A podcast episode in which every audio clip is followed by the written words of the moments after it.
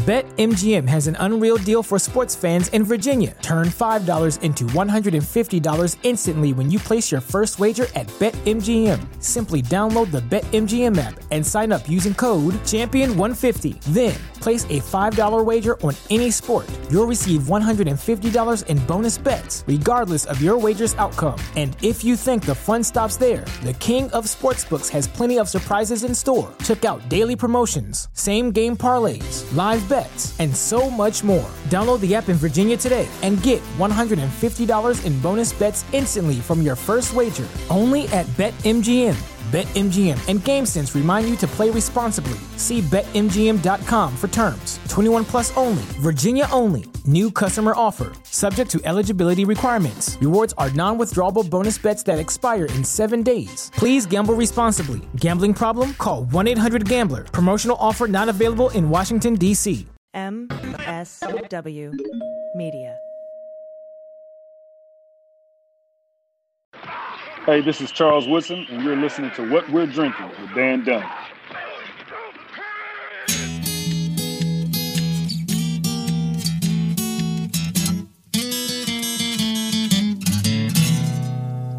Well, pour yourself a glass, sit for a spill. It's time to have some fun. Let's do a little thinking, some picking and a drinking. But this is what we're drinking with Dan Dunn.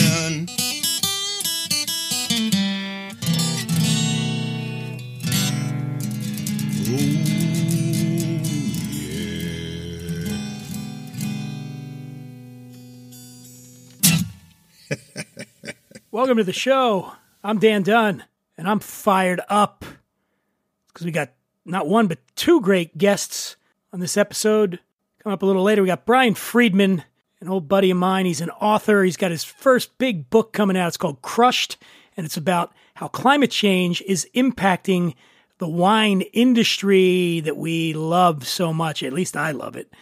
And then uh, also got a little chat with a guy named Paul Cauthen, country music superstar Paul Cauthen. Caught up with him at the WhiskyX in Denver. I'm the MC of the WhiskyX. It's a roving festival of of uh, whiskey. yeah, yeah. And uh, Paul played the the event in Denver a couple weeks ago, and I got to chat to him. So uh, we're gonna have a little bit of that. Mm, I love scotch.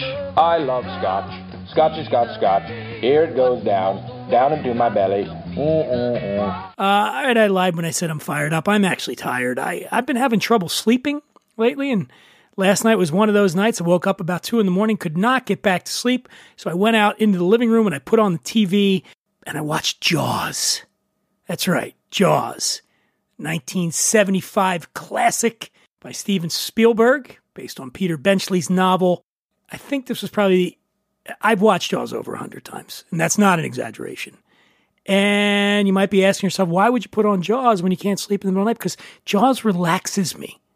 That's right, it does. I'm so familiar with it, it feels like an old friend. And so I, I, I find myself mouthing the words along with the characters. That's how well I know this movie. And um, yeah, theme song. Oh, I should just pop that John Williams theme song on to go to sleep. That'll do it for me. That's my that's my white noise. Dun dun dun dun dun dun dun dun dun. dun. Anyway, uh, in honor of Jaws, I, I got something here, a little segment we do uh, where to drink with people. And um, in this case, well, here, you, you see for yourself.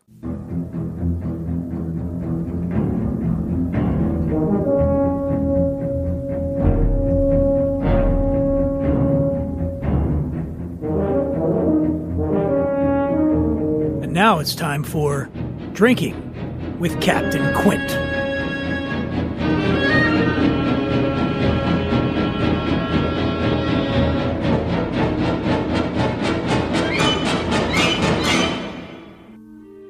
Hey, how's it going? You all know me. Know how I earn a living. Yeah, you're Captain Quint. You're a local fisherman. Don't you tell me my business again. Sorry, my bad. It's just uh, I heard you've been known to do some uh, fishing for great whites. Well, I'd like to volunteer to come out there with you sometime. I don't want no volunteers. I don't want no mates. There's too many captains on this island. Oh yeah, yeah, sure, of course. No, no volunteers, no mates, and you're The captain, of course. I mean, what if I, uh, how about I pay you? How's 3,000 bucks sound? I value my neck a lot more than 3,000 bucks, Chief. Okay, sure. Forget about it. It's probably for the best. I, I got a bad leg anyway. You want a drink? Drink your leg? Sure. Okay, so we drink our legs. Let's do it. You try this. Made it myself. Pretty good stuff. Thanks. Here's to swimming with bow-legged women. Oh, that's awful. It's not gonna be pleasant. Yeah, I know. I just tried it. Farewell and adieu to you fair Spanish ladies. Farewell and adieu, you ladies of Spain. Fair Spanish ladies. What are you talking about, Quint? I'm talking about working for a living. I'm talking about sharking. Like I said, I, I want to come out and do some sharking with you. You won't take 3000 How much do you want? Ten thousand dollars for me by myself. Deal. Let's shake on it. You got city hands, Mr. Hooper. Been counting money all your life. Okay, first off, rude. Second, my name's Dunn, not Hooper. And I haven't been counting money my whole life. I'm broke. Don't you worry about it, Chief. It won't be permanent. Well, that's a comforting thought. Jesus H. Christ. When I was a boy, every little squirt wanted to be a harpooner or a sword fisherman. Not sure what to say to that. It's getting kind of late, Captain Quint. Maybe it's time to get out of here? Show me the way to go home. I'm tired and I want to go to bed. I had a little drink about an hour ago and I got right to my head. Wherever I'm here, on land or sea or foam, you can always. If you've seen the movie, you know that banging part at the end was damn, that's the shark. I got away. Quint, not so much. Didn't make it. Raise a glass to Quint. Invite you to follow me on Instagram at the Imbiber, also on Twitter at the Imbiber. Podcast has uh, its own little IG called WWD underscore podcast.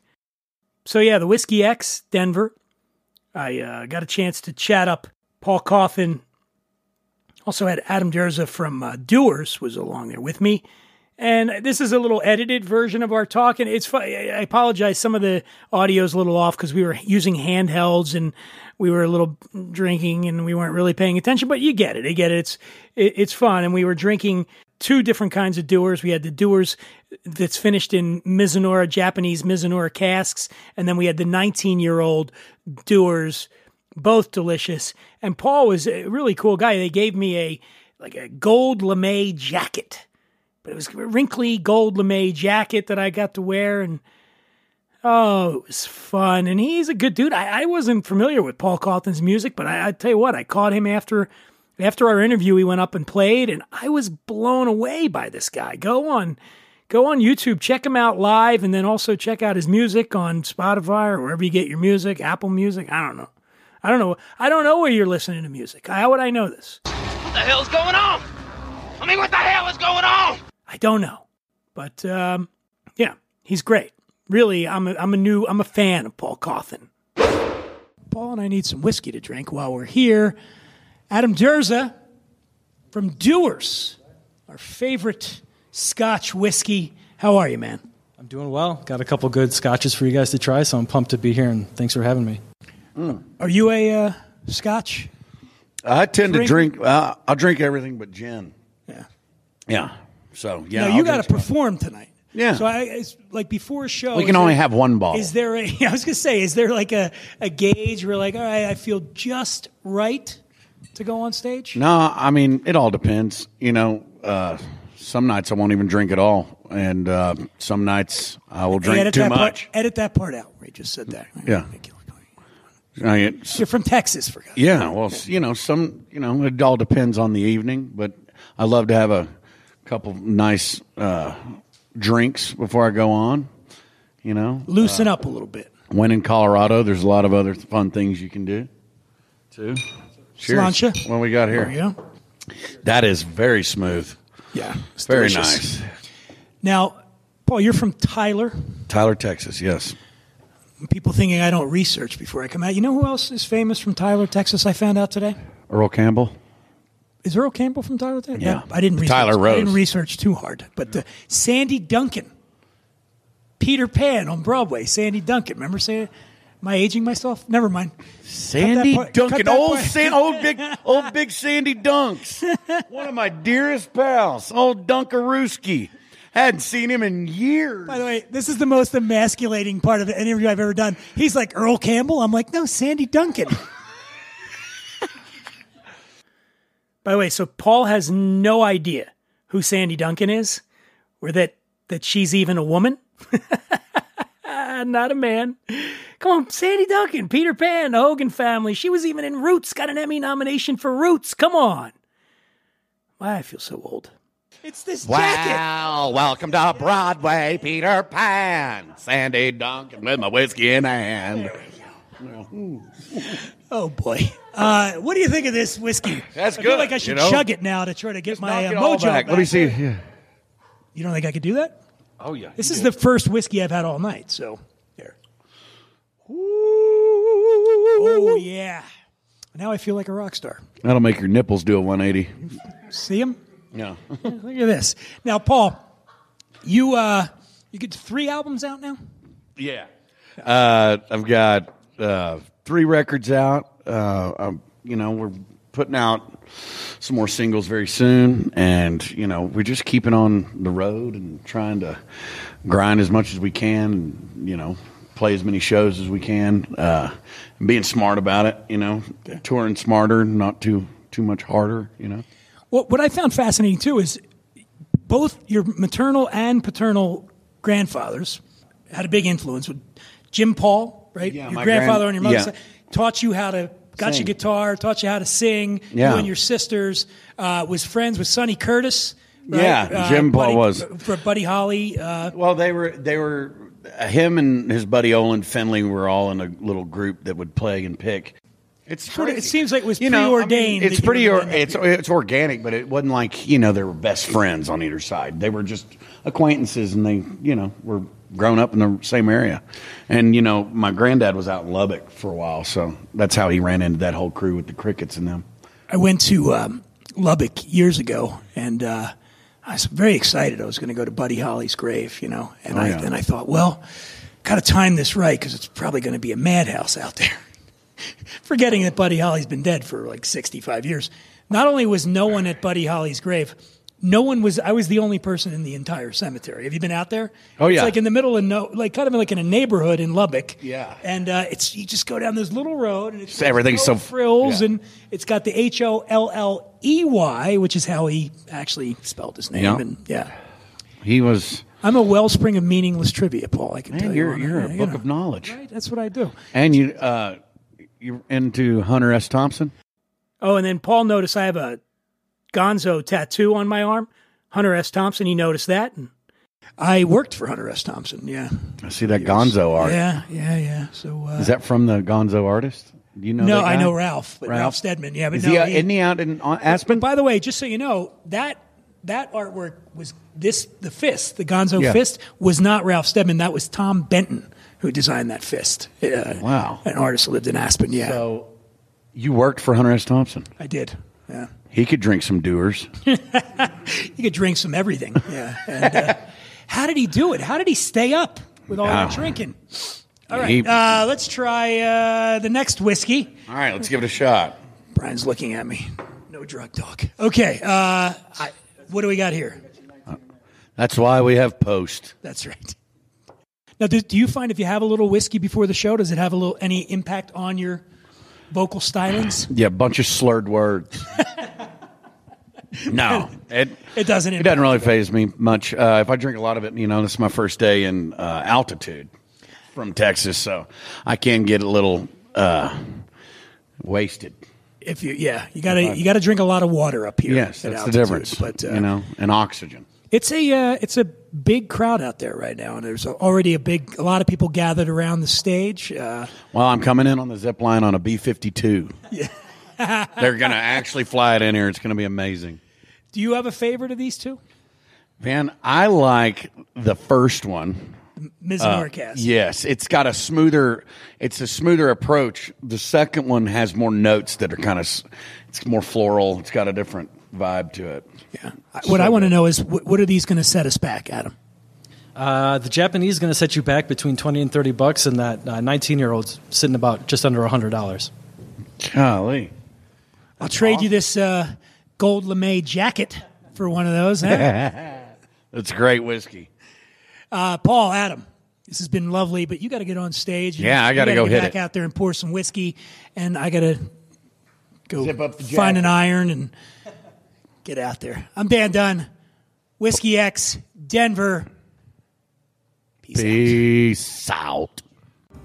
All right, I got to get something off my chest. It's about rum. You see, all rum begins in sugarcane fields, but not all rum is made from fresh sugarcane juice. In fact, 100% fresh sugarcane juice rums are rarer than honest politicians, slow footed professional soccer players, and gooey love ballads by Rammstein.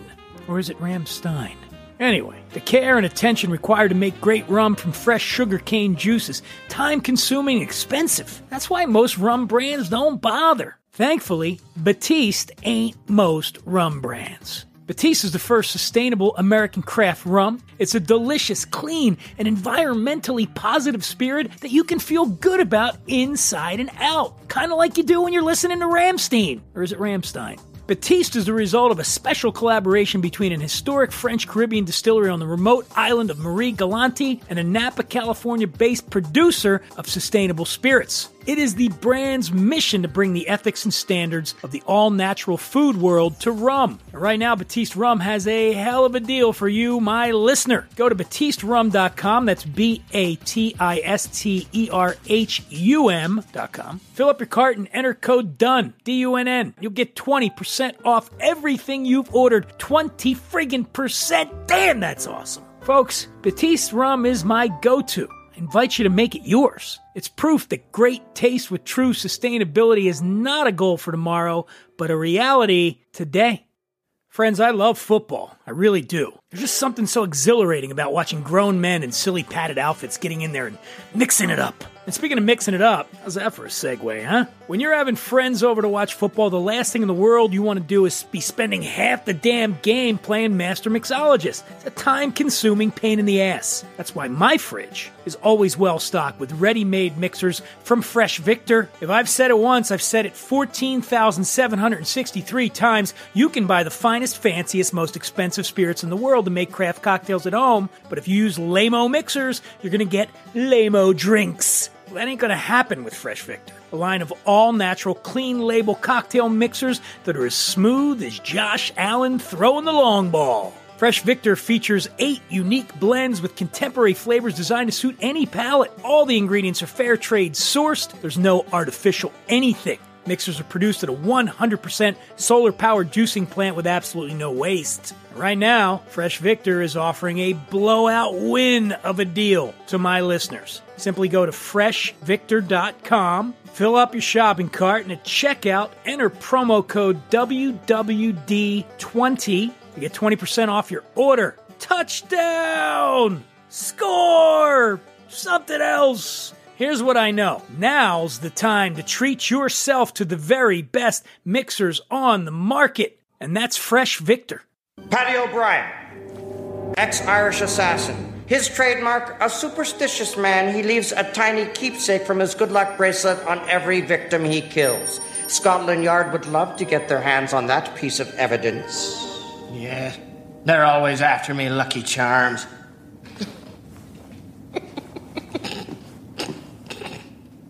What?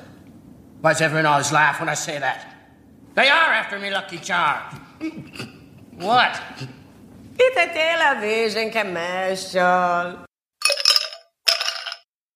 Joining me now, a wine, spirits, travel, and food writer who has contributed to many of the big boys, including Food and Wine, Forbes, Whiskey Advocate, Travel, Leisure, The Bourbon Review. Trying to think of a porno mag to mess with him.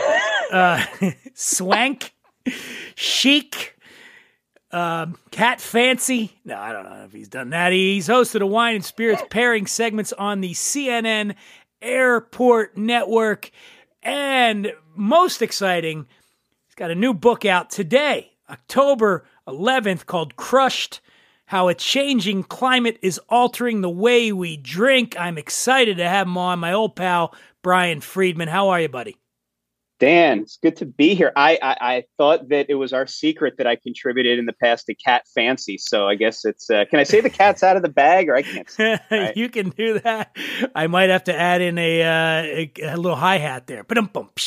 Uh, so, congrats, man! You got a book out. Is this your uh, is this your first one? My first one, yeah, yeah. It's been a it's been a long haul, uh, and you you were you were honestly one of the first people uh, I knew who was like, you know, a highly respected writer and author who uh, had. the Wait, I think you're that I could do confusing me with somebody else. Highly respected. that's- oh, come on. now. No, sorry, sorry. My notes here are wrong. Let me let me change that. No, this is this is it. This is the first one. I'm gonna do, Congrats, like, I'll man. do my Vanna White thing, right? That is, uh, it's an exciting time. So I'm, I'm assuming you've already got the hard copy in your hand. I mean, it's yeah. They arrived the other day, and you know, the the other week, and the kids were going crazy. The dog, I think, started crying. It was a big day. Long time coming. How often are you going to be checking the, uh, the Amazon uh, charts to see how your book's doing? Oh my god, I don't know. I think uh, a number of people told me like to avoid that like the plague, right? Like I could make myself crazier than I already am. So I oh, think Oh, you will. Trust me. Yeah. Yeah, so I, I'm going to make it a drinking game. So every time I want to check Amazon, I'll like take a shot of whiskey, and then eventually I'll just stop caring. Frankly, I remember just even my last book, American Wino, and doing that. And then there was a point where it was, it had gotten up to, you know, in the top 40 or something, you know, and that's kind of where it peaked very quickly. And then, it's crazy though. That's high. But you went, uh, well, I think 40 in like the, the food and drinks category, not overall. But even there, I was like, wow, this is amazing. And then it's just diminishing returns after that. You just, you know, day one is the day when all of the pre sales and everything go. That all counts. Day two is when you really need to stop uh, looking. right. so I'll give myself a free pass for the for the first day, and then that's it. I'll just rely on other people to tell me or, or lie to me, whatever the case may be. Yeah, you, you you're going to do fine. Now, let's talk a little bit about this book. So, I I got it a while back. I was, I was reading through it. It's uh, just a, a really it's fascinating and it's very timely, especially if you love wine, you love spirits. Talk about the the genesis of this book. Where did you get the idea, and why should people read it? So the idea of it, I mean, you know, one of the big perks of what we do for a living, right? We've traveled before, is we get to travel, right? We get to see the world. We get to, you know, speak with distillers and winemakers and farmers. And over the years, you know, you couldn't have a meal, you couldn't have a drink with with these folks without the topic of climate change coming up. And you know, it's not just about like global warming, right? It's about what this one winemaker in Texas told me. She calls it global weirding, right? And it's, you know, it's ill-timed frost and hail and it's, you know, it's it's wildfires and we've all seen what's happening, right? It's it's it's crazy. So I thought, you know, there's been a million and three books written about how climate change is affecting our food system. But uh, we weren't able to find any books that were written for consumers that told the stories of producers of, of the beverage the beverages that we love and how they're being affected by climate change. And it seemed like a story that had to be told. So, you know, identified eight regions around the world and really just I'm trying to tell the stories and humanize uh, these issues that oftentimes can seem kind of abstract, right? Like what's three degrees Celsius, you know, versus, you know, 10 degrees, whatever it might be. So really seeing the human impacts of these. Why should people read this? Honestly, I mean, let's be honest, we're just coming off of a pandemic, or or maybe not. I don't know if I can say we're coming off of a pandemic. Can I say that? I don't know what, what, what I'm allowed to say. Biden said it's over. And Then it's over. I believe the There you old go. man. Well, I mean, look, where, where is it? I don't think about it very often. I get my boosters when it's time to get my boosters, but I, I don't, it doesn't cross my mind anymore. And I, I say that with all due respect to anybody who's out there getting sick or whatever. I know, I know it's still uh, affecting a lot of people, but I personally have kind of gone back to the old routines. I, I, I'm trusting in these vaccines and I'm hoping that that keeps me safe. But I get what you're saying. Like we're, we are moving forward at least. Yeah, we're moving forward, but like, let's be honest. I mean, during those scary lockdown and quarantine days of of you know the early and mid pandemic, it, it was these wonderful wines and spirits that got a lot of us through it, right? Like my wife and I, it was Negroni time at four o'clock in the afternoon every day, and that was that was when we decided to be more responsible. Four. I was going to say, why'd you start so late? I Uh, remember I waking. like, I remember waking up in the beginning of it, and, and there was this period where you, it did have this end of the world type feel. Really did. I mean, in the early days where you go out and it was just a ghost town here in Los Angeles. So you know, I'd be like, oh, it's 11 a.m. I feel like having some wine, and then I'd be, what the fuck? I'm gonna have some wine. Who cares? And what pairs well with wine afterwards? Bourbon, because you need wine dessert, right? And it's, you know, it's all of us, I think, during the pandemic, a lot of people started realizing how important these things are. And not just from like the psychological crutch standpoint of that, right? But, you know, it, we, we all read the stories about, you know, wineries, they were suffering because of the wildfires in 2020 in California. And, you know, it's, it's, it, this is, this is going to be the, the international uh, beverage alcohol industry is poised to hit three quarters of a trillion dollars in the next couple of years, right? So this is jobs. This is this is, and it's not just like you know the folks making the wine, but it's it's people who bottle it, who ship it, who farm it, who who make the spirits, and that all that stuff. So this is going to trickle down and affect so many people that all of us are going to know it matters. And I think it's, you know, we owe it to the people who are making the stuff and getting it to us uh, to understand what they're up against. Well, speaking of that, I recently had on uh, Chris Carpenter. I, I know you know Chris Carpenter, winemaker up in Napa, one of the best we have here in these United States. And Chris is a cool cat, you know, big, strong, Yeah. strapping guy, doesn't seem to be afraid of much. And I asked him about it, and and I you could tell that there was uncertainty for sure, but also a little bit of fear because let's face it, out here in California, you're getting frost, you're getting uh, heat spikes, and and most importantly, you're getting fires. And Yes. it's increasingly every year. I mean, these used to be sort of semi rare events, but now it's like every year. How are we going to? Hopefully, the vineyard doesn't burn down this year, or hopefully, we don't. Get, it gets so friggin' hot that we got to pick in the beginning of August. You know, when they used to pick in Right. October. Just doing all your research. What is the outlook for sort of the crown jewel of the United States winemaking, which would be Napa, Sonoma? What's going to happen there, man? In 20 years, is it going to look a lot different? I think it's going to look different. I think it's going to have to look different, but that doesn't mean that it's going to be catastrophic. And it doesn't mean that Napa and Sonoma aren't going to continue to be the world class regions that they are, because I firmly believe that they will be. There's a couple of things that I learned as I was researching and reporting on this book. And one of them, the big one, is something that I already knew, but it was just reinforced by this is that nobody gets into the wine or spirits world because they have to, right? Like maybe you're the 30th generation of some Tuscan family and you're like, shit, the family business. I want to do something else, right? But I mean, most people, you get into this line of work because you love it, right?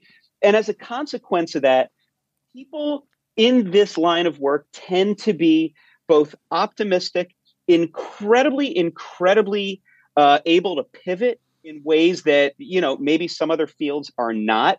And I definitely believe, and I found this in my research, that the people who are making the wine, making the spirits, have a very good chance of leading us into whatever the future is going to look like.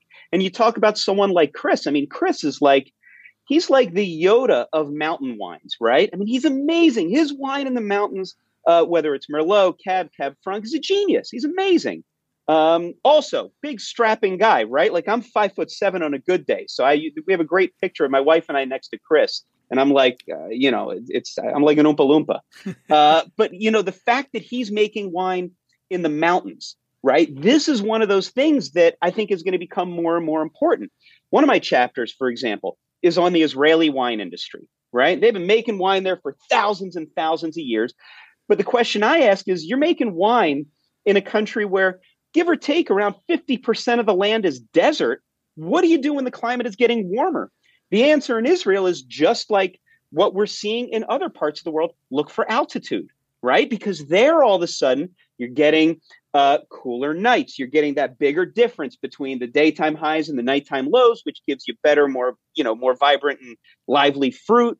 So you know, Chris is a great example. Other things that they're going to have to do. I mean, look, harvesting earlier is is is a thing, right? I mean, if you look at harvest dates uh, around the world, I was just in Spain uh, two weeks ago in Priorat. Priorat's an amazing part of the world. And they were saying that they were harvesting some of their grapes like three to four weeks earlier this year than they had historically in the past on average. But but that means that maybe you change your farming practices.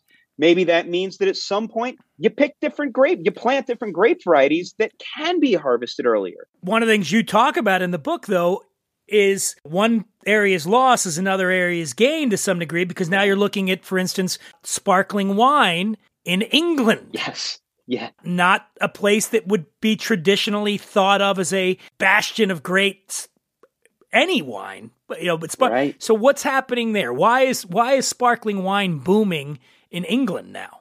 So England is interesting, right? I mean, that's if you want to look at the geology and the geological origins, right? I mean, you got like the white chalky soils of Champagne, uh, and then you have like the white cliffs of Dover and a lot of the chalky soils of southeast England. We're talking about very similar geological origins there, right? So historically, it's not anything inherent to England uh, that disallowed them to make great wine. It's just that it was too cold, it was too wet.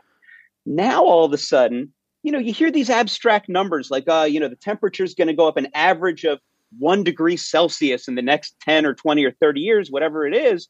And it's like, well, what the hell does that mean? Well, in a place like southeastern England, that's the difference between being able to ripen Pinot Noir and make killer sparkling wine and not being able to, and growing Pinot Noir that that tastes like tomato vines, right? So England is sort of benefiting in a lot of ways from this. Now, what's interesting is it's not just about the climate. So most of the producers I spoke with in England, they were saying the temperatures are going up, which is great, but the rain that's coming is much more extreme than it was before. One producer said that when they were a kid, it was like this sort of, you know, slow drizzling rain and it kept everything sort of moist. And now it's these like cataclysmic storms that are coming through. And, you know, you run the risk of washing off topsoil and all kinds of other stuff. But because the temperatures are going up, that's changing everything for the better. And have you had those bubblies before? Yeah, what's the big one? Uh, castle. Uh, the guy's got a castle. He invited me there. It's the Uh, wine they. was it ser- Nyetimber? It's the one they. ser- The sparkling they served at the royal wedding. Uh, the most. Recent. Oh yeah, yeah, yeah. William uh, and- Nyetimber or um, it'll come to me at two in the morning. I'll text yeah, you. But yeah, It's a guy. That guy. The guy. You know, the guy making the guy the thing to do the wine. That guy. yeah, the no, English guy. He's got he's got a castle. No, I it was a few years ago. Uh, what is it? Now I feel like I got to look it up. It, it's um, what was it called? It's the sparkling wine royal wedding. Let's try that uh, while we're right. while we're talking. I would Google in real time sparkling wine. Here we go. Uh, I can't type sparkling wine royal wedding, and it is Chapel Down. Yes, great Chapel. Down. That's the one. And Yeah, uh, that, that I got to say, oh, uh, the other one where I had that was couple years ago. The British consulate here in Los Angeles threw an Oscar party. I got invited, and I went to this, and it was all you know Gary Oldman and Kate Beckinsale and a bunch of the great British actors were there pre Oscars, and that Chapel Down was the bubbly that they were serving. It went over pretty well. It's del- it's delicious. It's great. Yeah, that's the thing.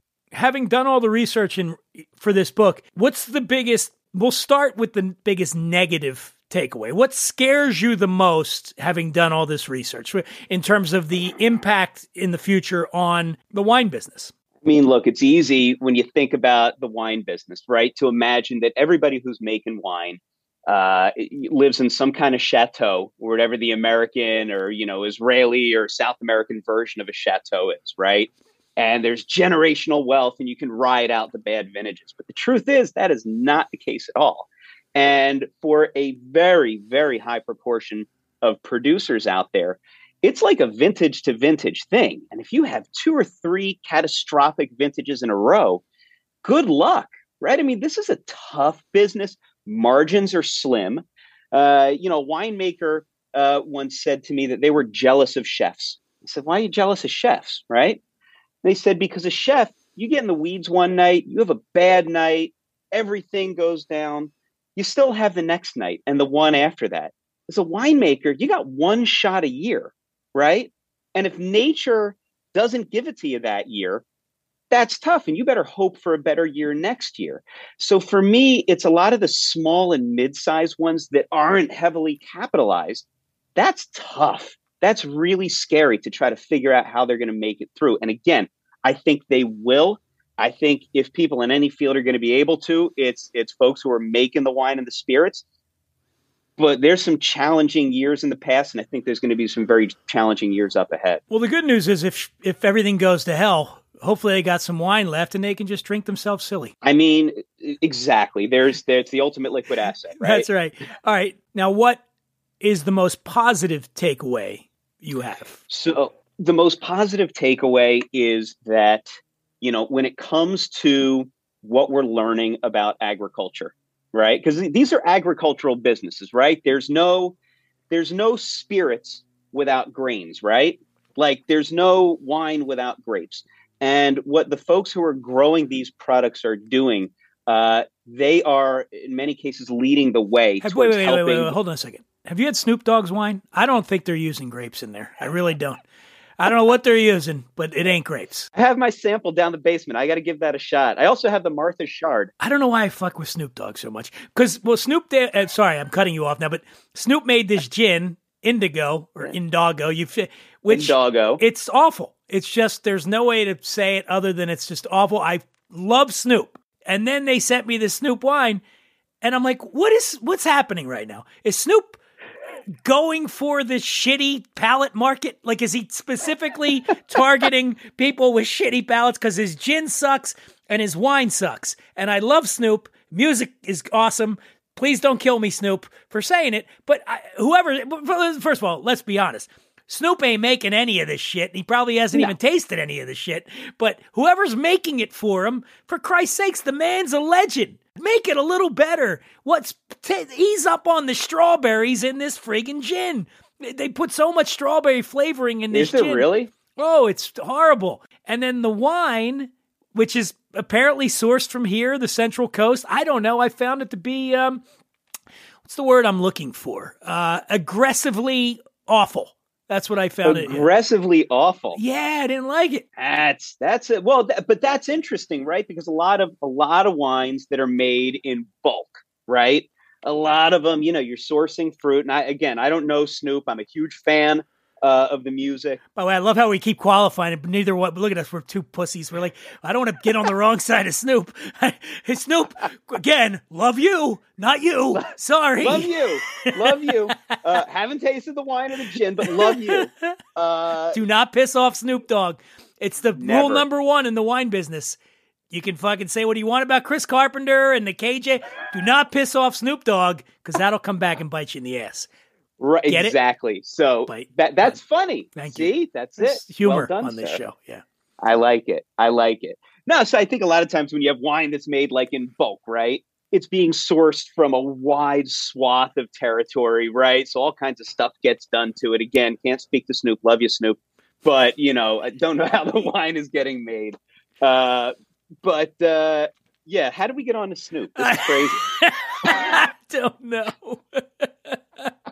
I want to have some gin now. Like all of a sudden, I want to have some gin. I don't know. I have man. some wine here. I got some good wine here, but it's not from Snoop. I don't know. So what? So what was, what was the original question? Oh my god! I think the original question is what, what's what's gonna what's the good side?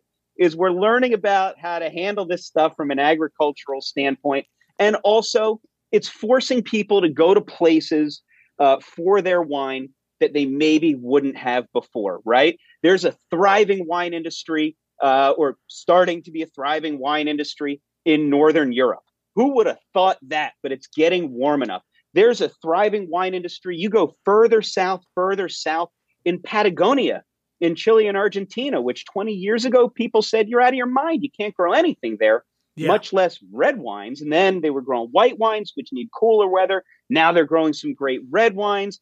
You know, you go to you go to a place like you know in California looking for you know more altitude, trying to figure out what else to plant. I got this one. This is what I've been drinking today. The the Shiloh uh, Secret Reserve Petit Verdot. Right. This is a great Israeli wine. This one, you know, again, it's it's figuring out which grape varieties are going to be best in which place. and then finding out how to farm them and make the wine uh, the best way you can. And, and the best producers are still doing that. This is, I got Snoop Dogg on my screen. Are we sharing Snoop Dogg? Uh oh. Sorry, just had to do it. Just so Snoop knows we love him. It's going to be stuck in my head now.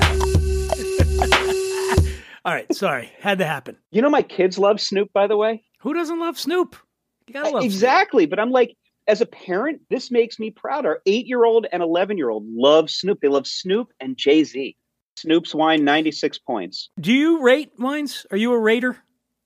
No, it's funny. I I score wines internally. So when I'm taking my notes, I have a scoring system. But when I write about wines, I do not have scores. No.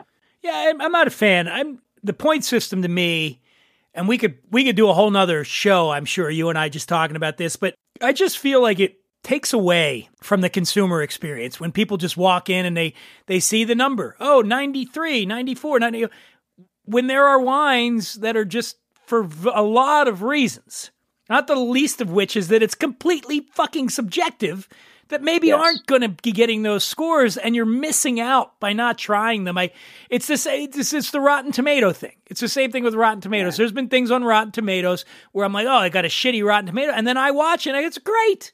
Yeah. awesome. Yeah. Well, I mean, how depressing is it when you hear people say, like, you know, I only drink wines that are 92 points and above? Like, what a. Can I say fuck? Can I curse on here? You can Am I say whatever allowed? you want, man. Are you about What to say fuck? Are you about to say fuck Robert Robert Parker? Are you about to say oh? Because let me I make sure we got this recording for the Instagram No. clip. Why do you hate Uh, Robert Parker? Go. I was not saying that at all. and I You just, I think well. you hinted at it that you don't like Robert Parker. to say, oh my God, this is a gotcha interview.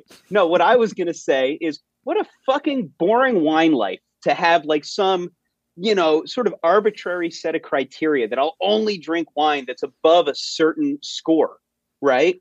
I mean, to me, wine is about discovery. It's about, you know, finding something new. The good thing is, is consumers now, and you've seen this too, right? Are more and more interested in feeling connected to their wine, getting the stories about them. They don't give a shit if it's 92 points or 89 points, but if it's if it's an honest wine that expresses some particular patch of planet Earth in a unique and delicious way, that's what they care about as opposed to what's the score. It can be a guide, but it's not like the guiding light like it used to be. And I think that's a good thing. If you had to give this podcast a score, what would you give it? Oh my god! I mean, is there is there? I was going to give you extra credit and give you like a 102 until you until you tried to you know paint me into a corner with Robert Parker, and now you Snoop Dogg is angry at me. I don't even know what to say anymore. I'll give you a 98. Picking up notes of desperation and uh, anger. Uh-huh. There's a lot of bitterness. I'm getting a lot of bitterness on the front, and then even Yeah. more bitterness on the back, followed by uh, some abject depression. I, I would say we got to be French. We have to like a soupçon of ambiguity and uh, you know sadness. Yes, look at this. I'm getting a call. Did you hear that? There's a thing is ringing. get it. A uh, just a, an- a, uh what do you call it? What's that word? Damn it. I can't even think of it. I'm, it's too early. Um, all right. So the book's out. When's the movie coming? Because I can't read the whole book. I get when. Yeah, Who do you Who do you see playing? Because this will be a disaster movie, right? We got the the climate's coming. We got to get it. The wine. It's coming, and like the sun is just. But beams of fucking rays coming down, burning the vineyards, and uh, who is it? Lee, who do you see in the lead? Liam Neeson, Brad Pitt, playing your wine. Well, I who think- plays the winemaker? Let's you know i think we could have chris carpenter himself play the winemaker right i mean Yeah. he could be like you know he could be a movie hero but I, honestly dan i see the movie as being told through the the very glamorous perspective of the suburban philadelphia wine writer and honestly i think i think the young brad pitt has to play brian freedman i think that's the only uh the only accurate A little true way to do CGI. Get M Night Shyamalan to direct. There'll be a twist at the end. Another philly guy there you go there's a tidal wave of like unfermented grape juice coming at us coming yeah in. yeah I like it. I, I crushed Yeah. crushed the movie coming soon. I think there's probably a movie called Crushed already. Well, listen, Brian, have we covered everything Uh, you want to cover? Is there anything else that must be told or at least tease the book a little? Yeah, I would. I would say, you know, this is not a book that is just bad news, right? I mean, this is very much a book of this is this is a situation. It is incredibly frightening uh, and difficult, but there are some real victories happening out there, uh, and it's just as much a story about human ingenuity and finding a way forward. Uh, and it's you know, I hope that it's uh, you know the stories entertain people, inform them, and make them appreciate a little bit more that liquid in their glass at the end of the day. Sure, there's not anything else you want to say. Maybe you want to say you're sorry to Snoop Dogg or I want to say Robert that- Parker. I mean, you kind of you kind of aggressively went after Robert Parker today, and I don't even understand where that came from.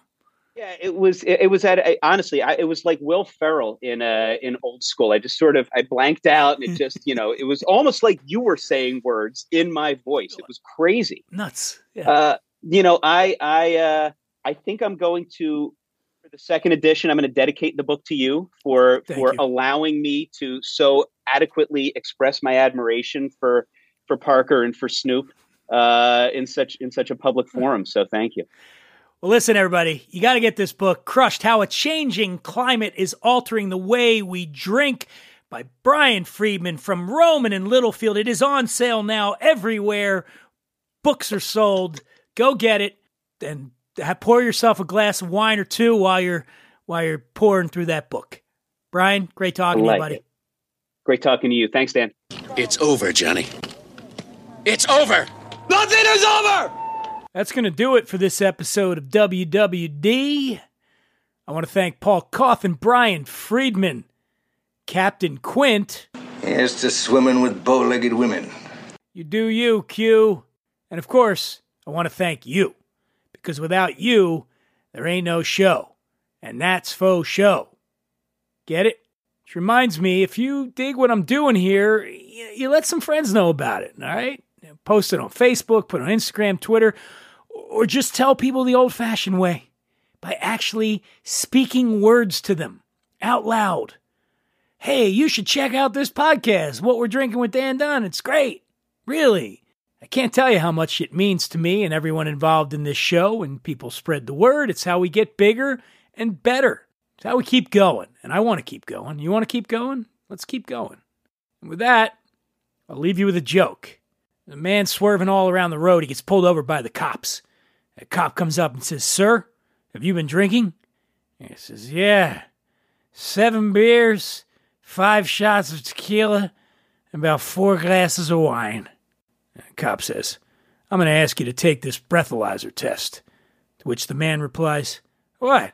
You don't fucking believe me? And by the way, don't drink and drive. You're better than that. Till next time, friends. Peace.